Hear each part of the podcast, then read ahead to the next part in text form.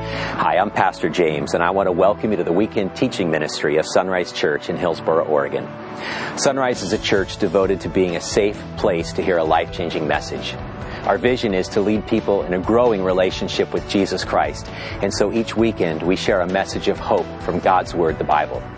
Now, if you'd like to know more about discovering and growing in a relationship with the God who loves you, please visit our website at www.isunrise.com, I-S-O-N-R-I-S-E dot com. Now, from there you can learn how to connect with the God who loves you, grow along the journey of life with others, develop a heart to serve the least, the last, and the lost, and then learn how to lead other people to know Jesus Christ. Now, on to our weekend message.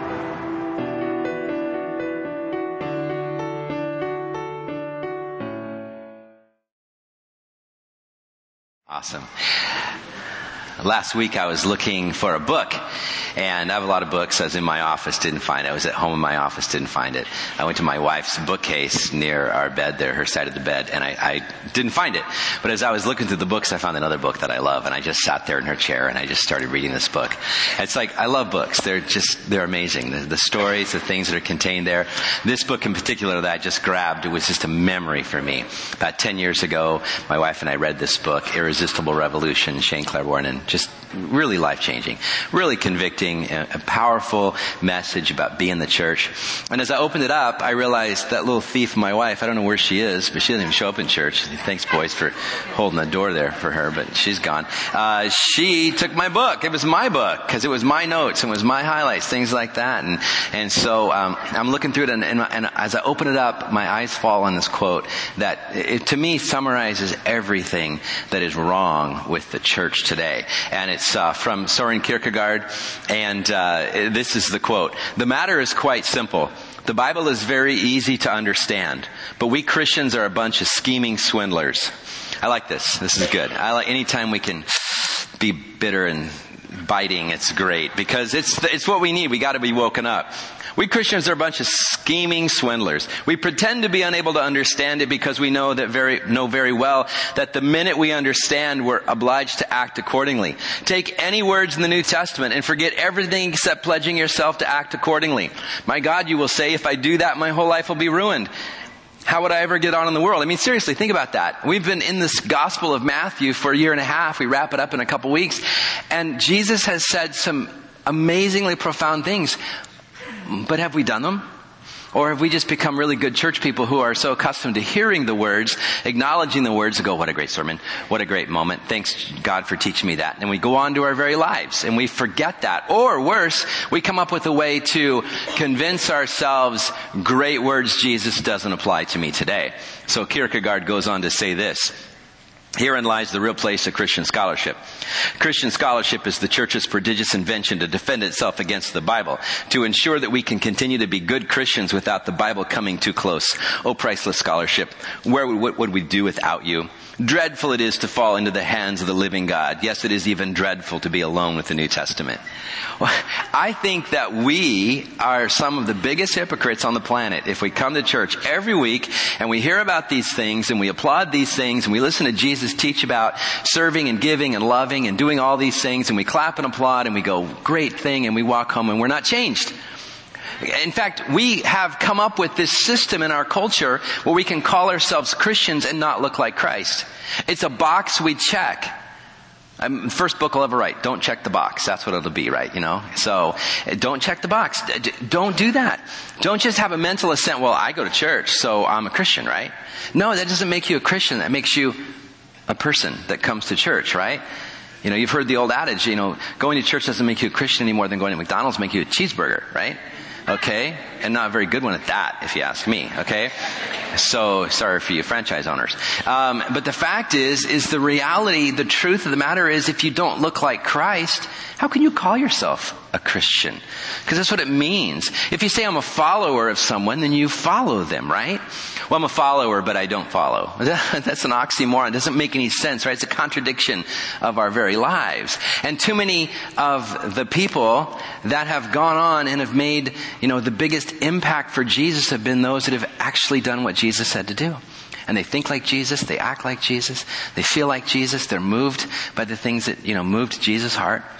Let's not create a church, a culture where we can come and we can hear great, you know, ideas and sing great songs and we can be challenged and we can hear those sermons and, you know, feel good one day or feel bad the next day. A lot of people like to feel bad. They like those bad dog sermons where it's like bad dog, you know what I mean? And then they kind of whimper away, but they feel good because they felt bad. That's the sick thing that goes on in our hearts.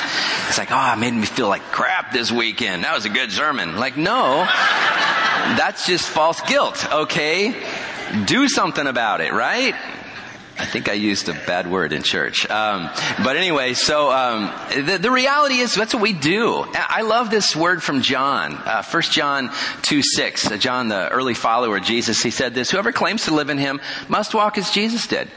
Come on, if you claim to live in him, you must look like him. You must follow in his steps. Charles Sheldon, late 1800s, wrote that book. And I read that my senior year of college and was so just caught up in this question. Do I look like Jesus? Do I walk in Jesus' steps? How would Jesus do this today? I was a college student, so I just wrote out a thought. I mean, what would Jesus do if he were here today? If I were to walk in his steps or he were to be in my shoes, what would he do? I was a resident assistant in a men's dorm. How would he do that? How would he love people? How would he shepherd these young college students? Um, I was a, a, person in, in the, you know, the academic area. I was a person in, in, in the government area in our, our school. I had a lot of different positions. It's like, what would it mean if I did that as if Jesus was doing it? How would Jesus do it? What? Well, I had to go to the Gospels to find that out. So I read Matthew, Mark, Luke, and John, and then and then I, I read the Cost of Discipleship by Dietrich Bonhoeffer. That just blew everything up for me. It's like, what would it look like to not have cheap grace anymore, but costly grace, and say, this is real. I'm I'm jumping in 100 percent. I don't want to just call myself a Christian man, I don't want to be deceived. I don't want to waste my life. I want to do what Jesus said to do. And that takes you down a journey where your life is changed, radically changed. But it's easy for us just to come to that point where we go, eh, you know, my life, come on, I mean, yeah, you're a pastor, I get it, but, you know, me, I'm a fill in the blank. I'm a mechanic, I'm a teacher, you know, I'm an engineer, you know, I'm a homemaker. I don't know. Me? How could I do anything significant I mean, I'm just, I'm just a normal church person. What are you expecting of me? I come and I go and do this. I drop five bucks in the offering plate and that's the show, right? What would it look like for you to recognize that you could make an eternal impact in someone's heart? I mean, I'll take you back to next week in Easter. Seriously, my friends, we have one of the world's greatest evangelists showing up in our house. Okay? Uh, have you thought to bring a non-Christian friend? And if you don't know any non-Christians, you have a week to know someone. Okay? All right? Luis Palau. A great humble man, but a powerful communicator of the words of Jesus and the gospel. And he's going to call for response. He's going to do a far better job than I would do. In fact, I was shocked when he said yes, that he would do it. And we're going to be blessed. You could make an eternal difference in someone's life this week. Because everybody lives forever somewhere. And just in the relationship you build with a person and invite them along on this journey, you could help them see that there's a new opportunity. Maybe they won't say yes next week. Maybe it'd be too much. I don't know. But at least the engagement of God and His Word is going to be in their heart. And you're going to do something with that. You're going to be a part of that. It could be months or years down the road when they finally respond. But the fact is, is you have a great opportunity even this week. My boys and I, uh, we go to Starbucks once a week, although that's overstating because we just started going again. And um, we picked a new Starbucks, and so we're there, and and we're just talking about self-esteem and things like that and, and how, you know, our, our flesh, you know, cries out for certain things and, and yet God sees us a certain way. And as we're there, I talk to my sons a lot about, because they're great young men, you know, about treating people with dignity and respect, because everybody's made in the image of God. No matter how marred, how broken it might seem on the outside, how much muck and mire has been surrounding that person because of their actions. I get it. But deep inside, there's a person that's made in the image of God and dearly loved by Jesus himself. He went to a cross for them. And can we see that? And it's like even how we treat the, the barista, the person there, saying thank you on the way out. You know, we went to Home Depot uh, last week working on a car, getting some chemicals, some strong stuff to, to get grease and paint and Bondo off and stuff like that. And it's like, now we need gloves. And so we go back to the gal. I said, let's go to her because she was vivacious, excited, you know, selling chemicals. And, um, and, and just, hey, you know what? We just said, thank you. You're such a great, you're like the best Home Depot worker. You need the word, you know, on that thing. But if you could see your life as a gift to others, In the very actions, the very words, the way you respond to people, the way you treat people in line in front of you, or, you know, on the freeway in front of you, right? The coworkers seated next to you. If you could see them as God sees them, dearly loved sons and daughters that have yet to come into the family. So they're not sons and daughters yet, but they could be. You don't know. But just reach out to them. You do not lock eyes with anybody this week who God does not dearly love, who God would not want to invite them into his family, and as Luke 15 says, would not want to throw a party. Of all, all of heaven will stop and throw a party when that person says yes. And you could be a part of that. You really can. And sometimes it's in the smallest ways. It's in the ways of serving, it's in the ways of helping people. Most people respond to Christ when they're in what we call three T's, tension, transition, or trouble. They really do because they finally wake up and realize I'm, I'm not God. How, how'd that happen? And now they, they look for God, right? This is how it happens. Tension, transition, and trouble. It's a good moment to wake up. Uh, I, I, like this uh, quote. I, I, really enjoy Henry Nouwen and his writings. Compassion to be with others when and where they suffer and to willingly enter into a fellowship of the weak is God's way to justice and peace among people. That in the way you treat people this very week, this very day, you could be a part of healing. You could be a part of justice. You could be a part of, of righteousness in someone's life. You know, again, we have this on the wall to do justice, to love mercy, to walk humbly. Micah 6 8, this is God's call for us. What does that look, what does that look like for you to do that this week? You could be a part of entering into someone in their weakest time and place and just being with them. I had a dear friend that spent like an hour and a half with him, and I get home and he, he calls me, and I thought it was like a butt dial because there was nothing there at the end, and, and I'm just, and then he says, my brother just died. I'm like, I'll be right over. And I'll, I just spent an hour just going over. I didn't have anything to say. I d- I shouldn't have said anything. I didn't need to say anything. I just wanted to be there, right? To weep and to cry and pray. In those moments, when there's somebody around you that's hurting and broken, when someone in a moment of weakness, you can be God's agent, ministering angel as it is to serve them and to love them. In fact, this is very, very dear to the heart of Jesus. And in fact, he wraps up his very last uh, message, as Matthew records it, to the disciples with these very words. In fact, turn to Matthew 25, and uh, we're going to see this, and it's going to be uh, page 754 in your chair Bible. And this is these are the last public words, uh, you know, of Jesus as far as with his disciples. Matthew doesn't record much of the upper room experience like John does. He spends a lot of time in it. So this is what Matthew says.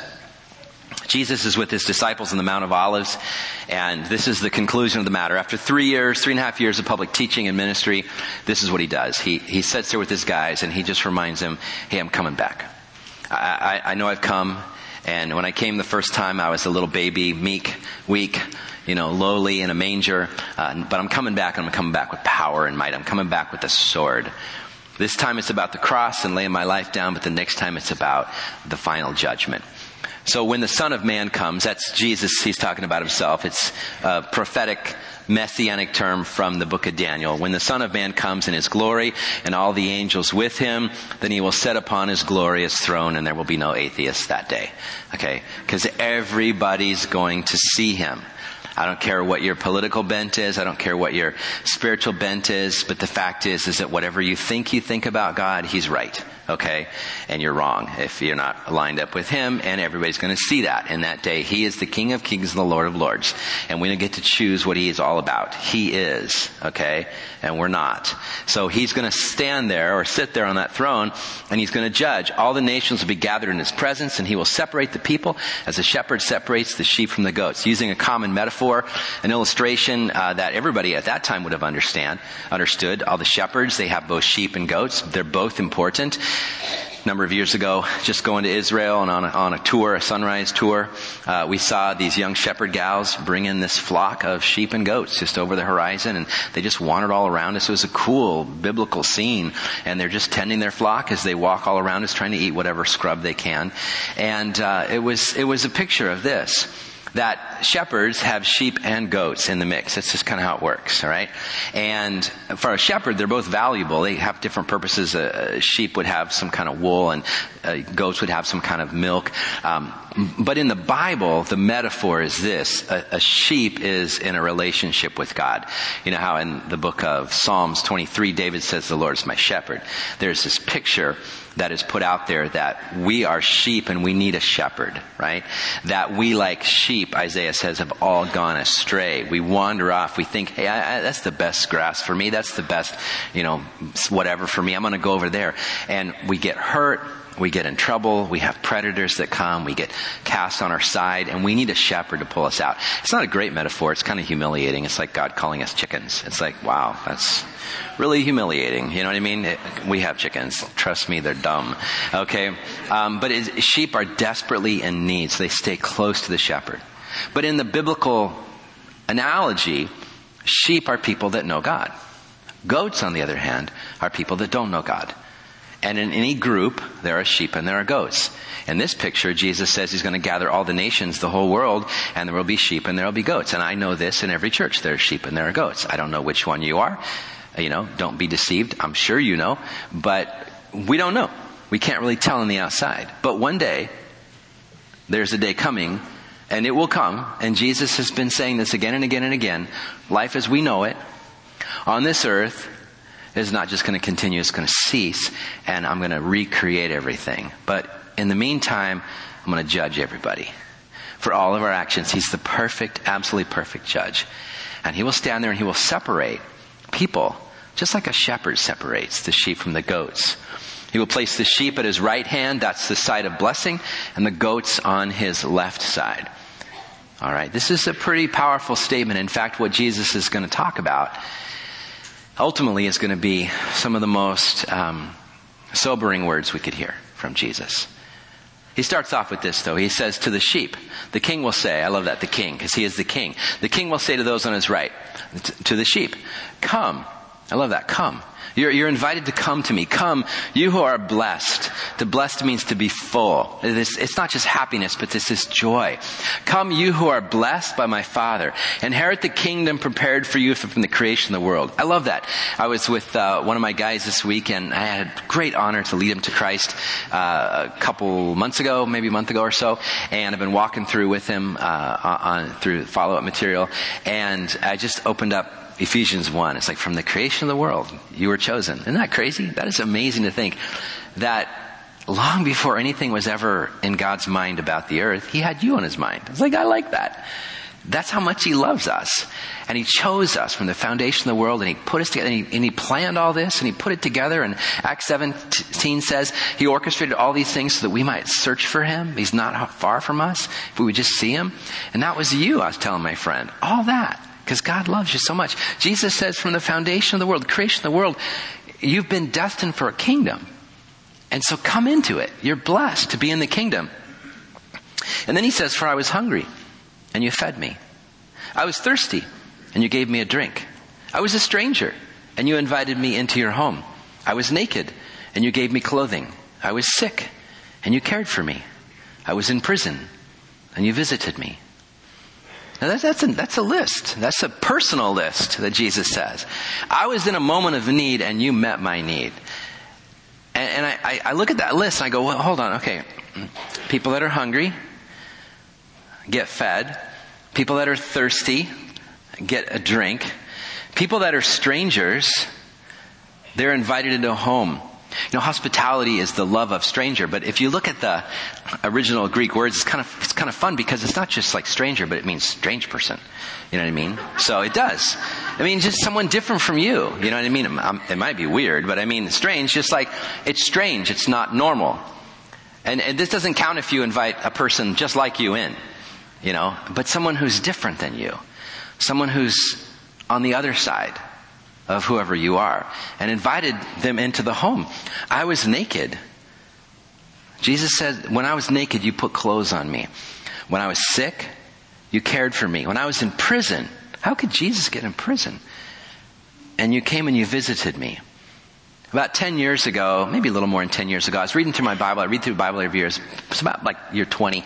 I was into this and I'm reading and all of a sudden I came upon this verse. It just floored me. It's like, where did this come from? This has never been in the Bible. I grabbed all my translations. Sure enough, it was there. I, I thought maybe somebody just put it in because I'd never seen it before. It's like, this isn't fair. This is a new verse for me.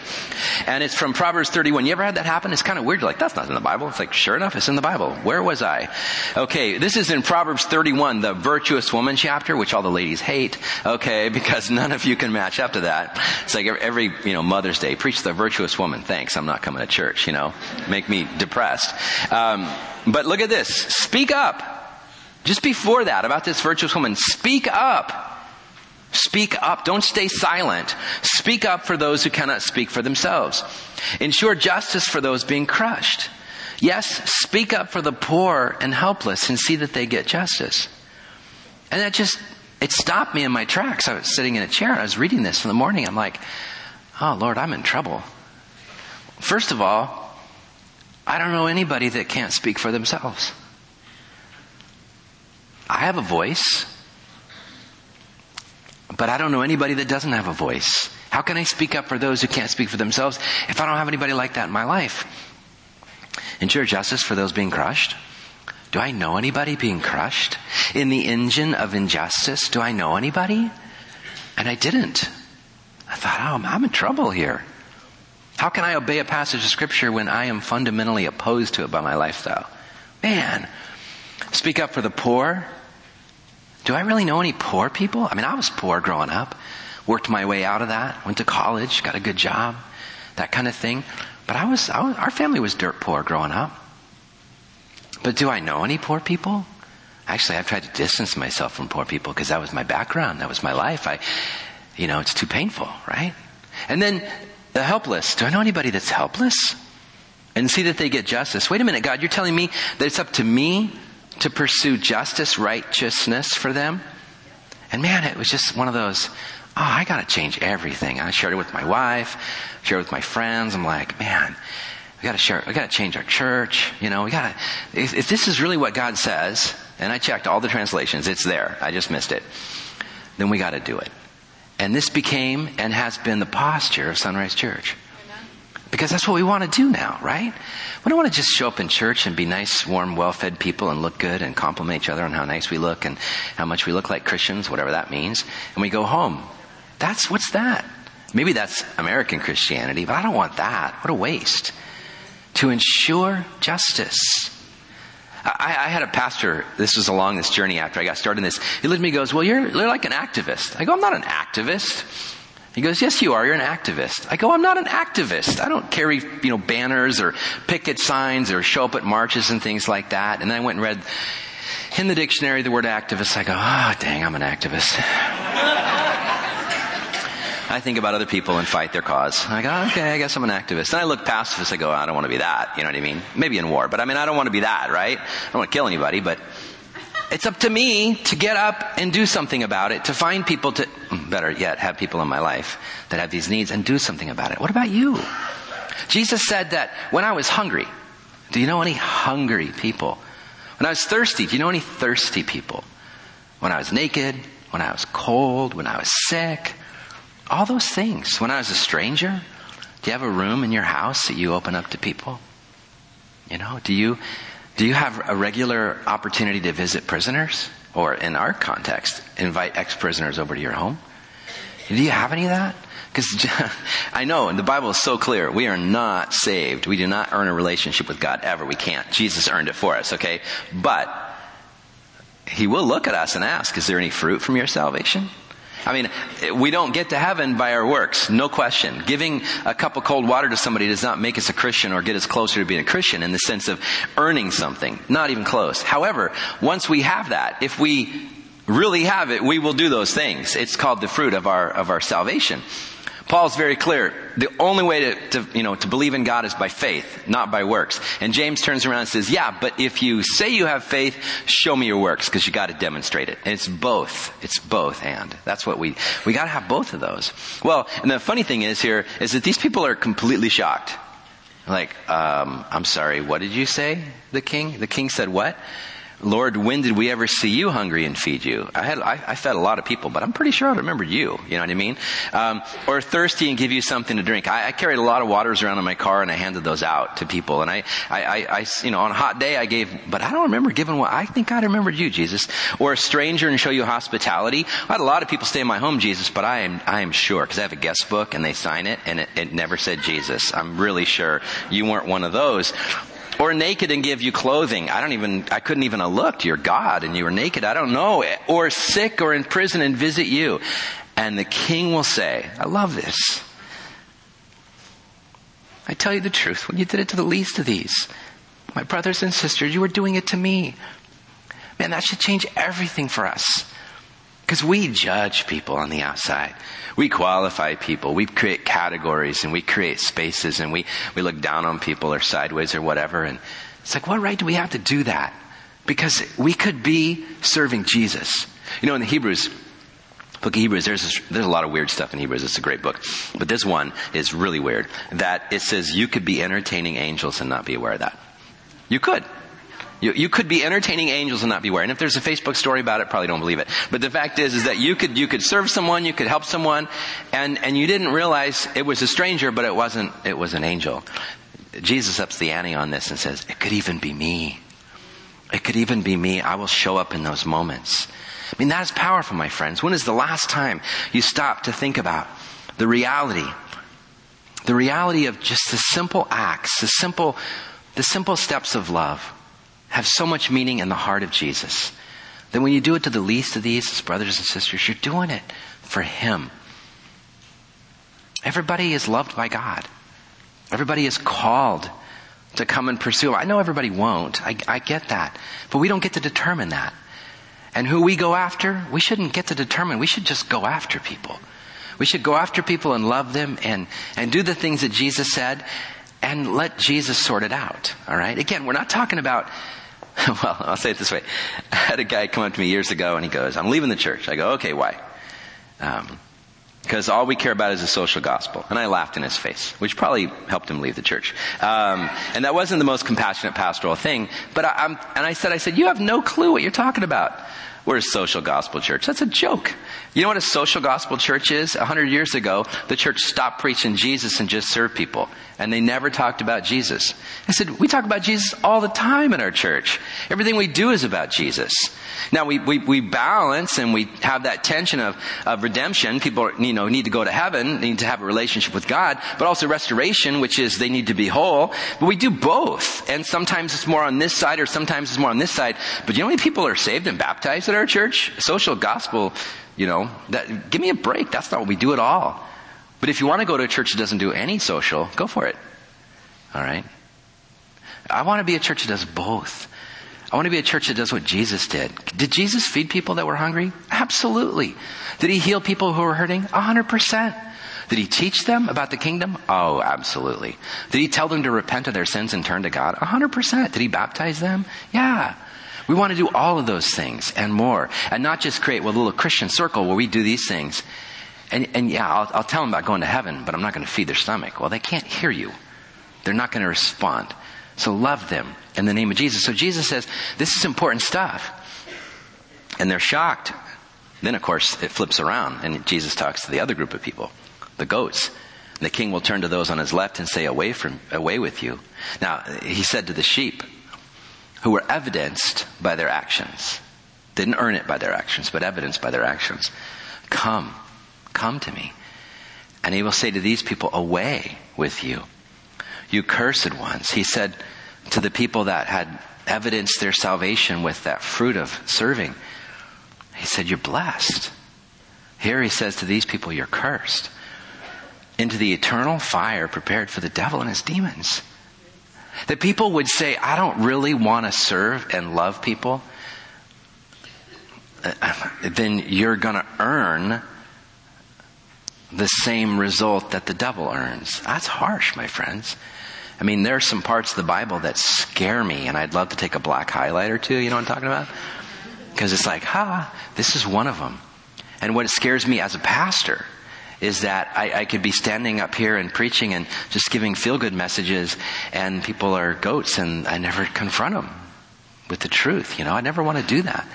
You have a decision to make. Uh, uh, if you're in this situation, Jesus is going to say, for I was hungry and you didn't feed me. I was thirsty. You didn't give me a drink. I was a stranger. You didn't invite me into your home. I was naked. You didn't give me clothing. I was sick and in prison. You didn't visit me.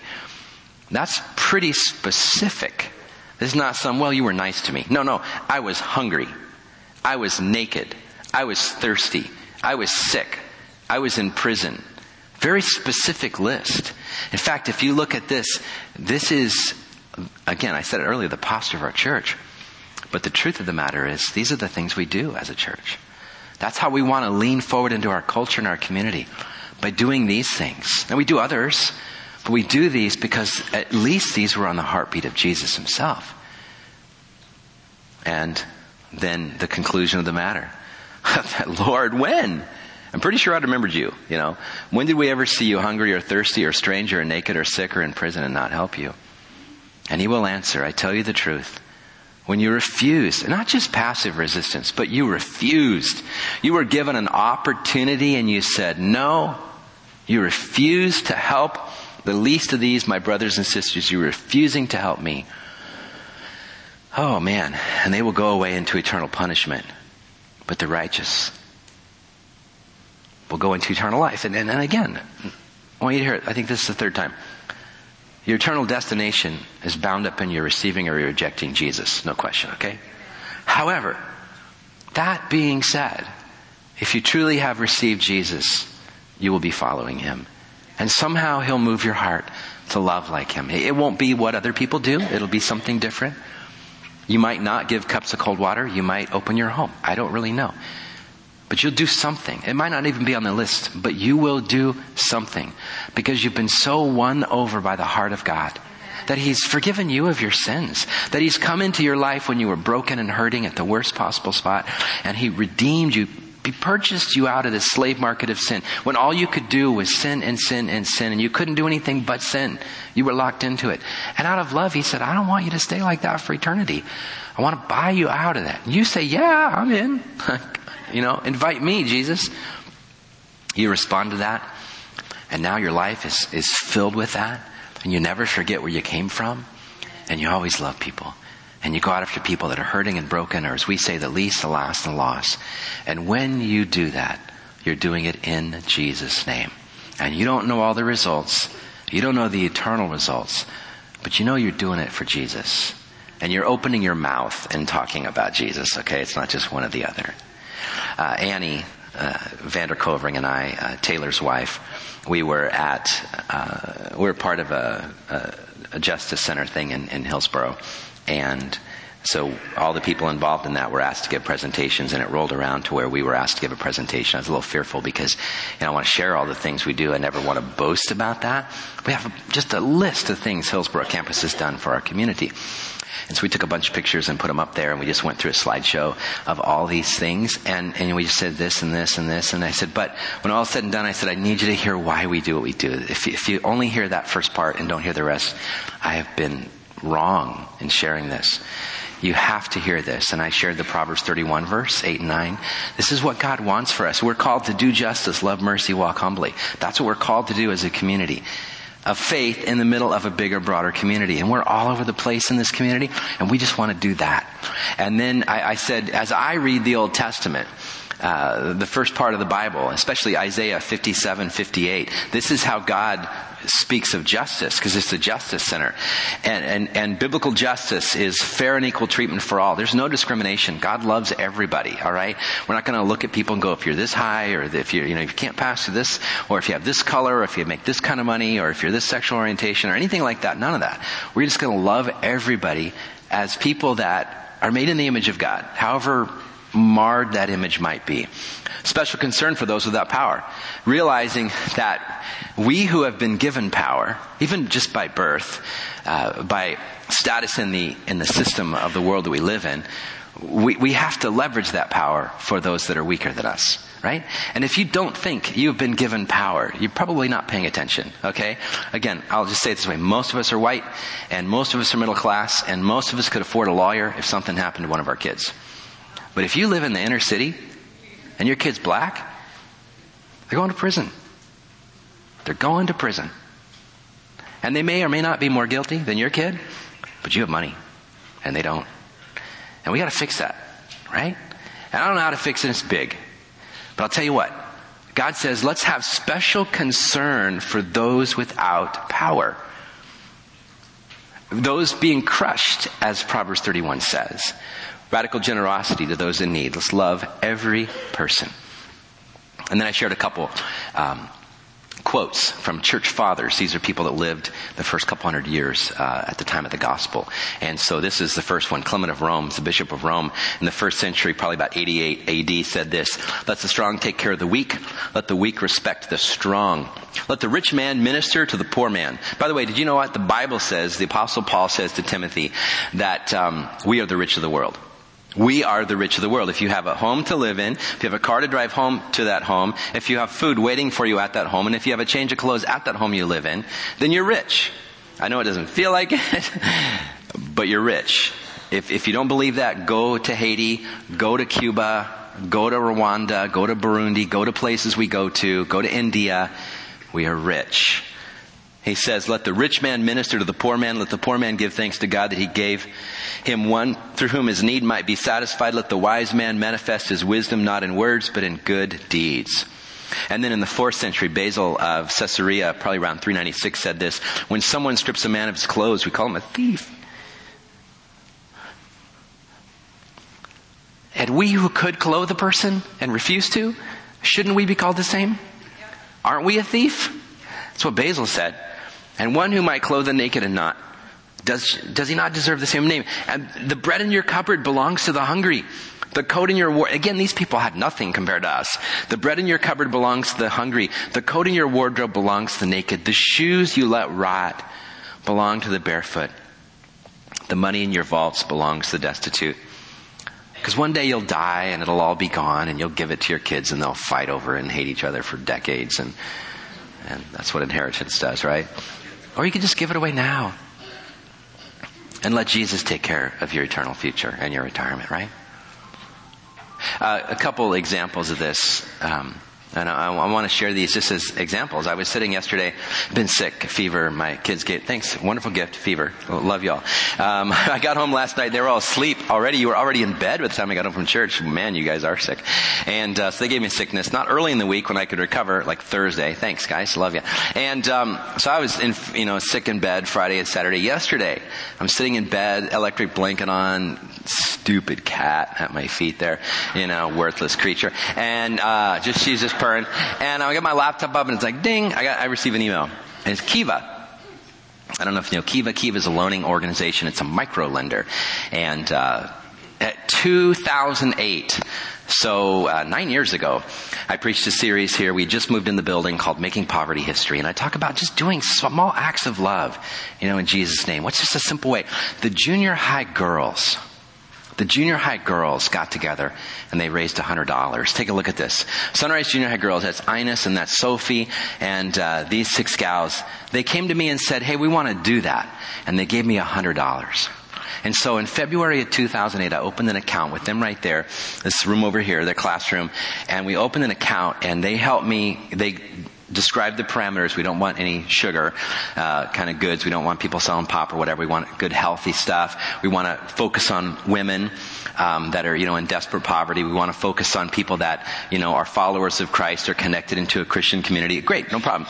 So we set this up. Now they gave me $100 and I invested $100. The way Kiva works is that they do microloans, $25 loans, and those add up. And then because of the pressure of the community, the payback is unbelievable. In fact, in nine years, we've only lost $5 and like 39 cents on those 100 bucks. Everything else has been paid back. By the way, that's not how America does it. We just go bankrupt. Okay, they don't. They pay their debts. Okay? And, and so that hundred dollars has been loaned 25 different times, has about uh, 25 different chunks.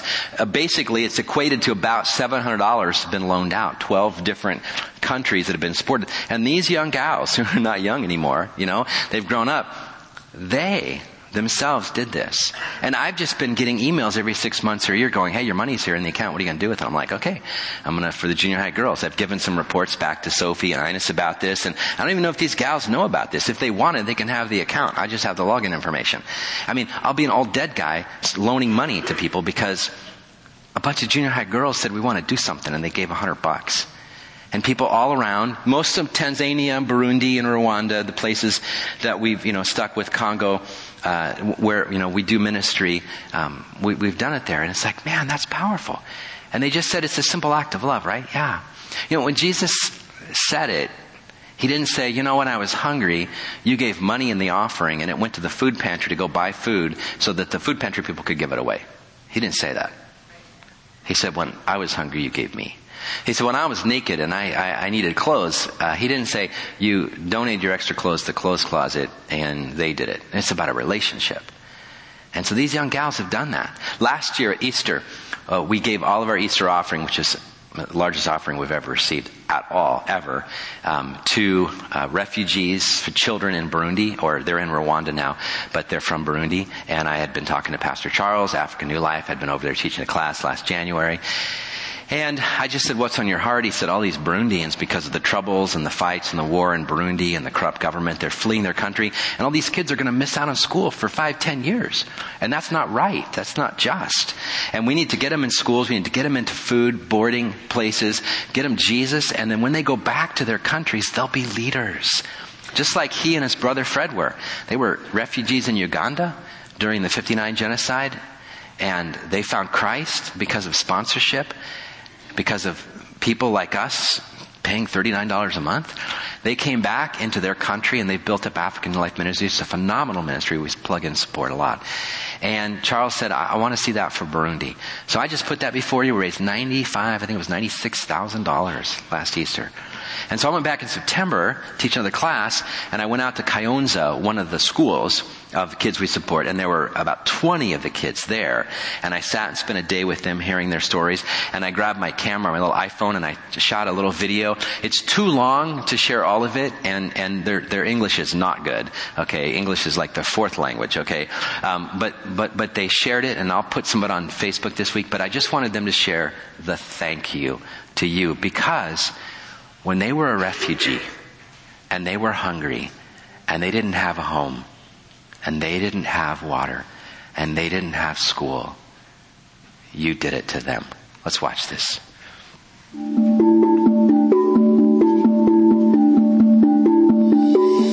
Uh, this is uh, Pastor Charles from African New Life Ministries here in Rwanda. Uh, Sunrise Church, I want to greet you in the name of Jesus Christ. And I also want to come before you to thank you for your generosity. and thank you very much for supporting the Burundi Fund and supporting the Burundi children at New Life Christian Academy. I'm really excited to bring to you a report for you to be able to see how your fund and your support to the Burundi children is changing lives at New Life Christian Academy. I just wanted to thank you for the fundraising for the kids, for the Burundian kids, and it's it's great for what you are doing. Uh, my story started. It was in June last year. My dad decided that me and my brother must come back to run, must come here to Rwanda to study from here because things out there were so bad that he didn't want us there, and we decided to come here. And I'm just grateful for what you are doing because I know that there are a lot of kids who will, who will benefit from the fundraising. Thank you so much. I want to take this time to thank you so much. Thank you so much. With a big heart, I want to thank you. You know, I, I don't have much. Maybe it's because I'm not good in English. Maybe it's because I'm not I'm not perfect by speaking English. But I, I have I have a thankful in my heart. Thank you so much. I if I say I love you, you will not believe me, but I love you so much. I love you so much for accepting to be used by God. Because I really, really believe that if you do this, it's not because of you, but it's just because you accept the to hear the voice of God inside you. And I really, really, I don't know how to say it, but I thank you so much.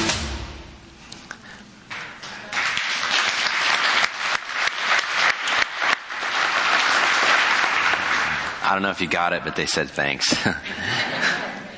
um, I'll share more of their story this week, put it up, but, um, uh, you know, they're just teenage kids that have fled their country, that didn't have a home, didn't have provision, and we just gave. See, I don't know what that looks like for you. How, how could you make the intangible God tangible this week? Uh, next week, I'll, I'll, we're going to do another offering. It's Easter, and I'll tell you about that next week. It's going to be exciting. But um, between then, you have a way to make the invisible God visible in someone's life this week. Let's not just put it on the church. The church does that. Jesus says, When I was hungry, you, not your pastor, when I was hungry, you. When I was thirsty, you. When I was naked, when I was a stranger, you. When I was sick, when I was in prison, you. That's on us. That's on us. And those of us, and, and I count myself in this, who are sheep, and I hope all of us are, um, Jesus wants to use you. He wants you to discover the joy of giving your life away to others. Because that's where Jesus is found. In the margins of our society and our culture, with the hurting and broken. And the least, the last, and the lost, and they're desperate to find people that would love them. Because they're pretty far outside of circles where people love them. And He's, He's called us to do it. So this week, what would it look like for you to make the intangible God tangible in the life of a person? Let's pray. So Father God, I thank you for uh, the words of Jesus as uh, strong as they are, as harsh sounding as they are. They're true. And one day you'll come again and the king will sit on a throne and we will stand before him, bowing before him, confessing him as Lord and Savior. Some of us will hear good words, some of us won't. I, I don't know how else to say it, Lord. That's what you've said clearly. May all of us here in this room know with certainty that we'll hear, well done, good and faithful servant, come and be blessed. If not, God, we, we have to get straight with you first. It's not about giving cups of cold water, it's going to save us, but it's about Jesus himself. We come to you, Lord. We confess you as our Lord and Savior. We believe that you died on the cross and rose again and we invite you into our lives. Show us, Father, what it means to live like Jesus, we pray in His name. Amen. Amen.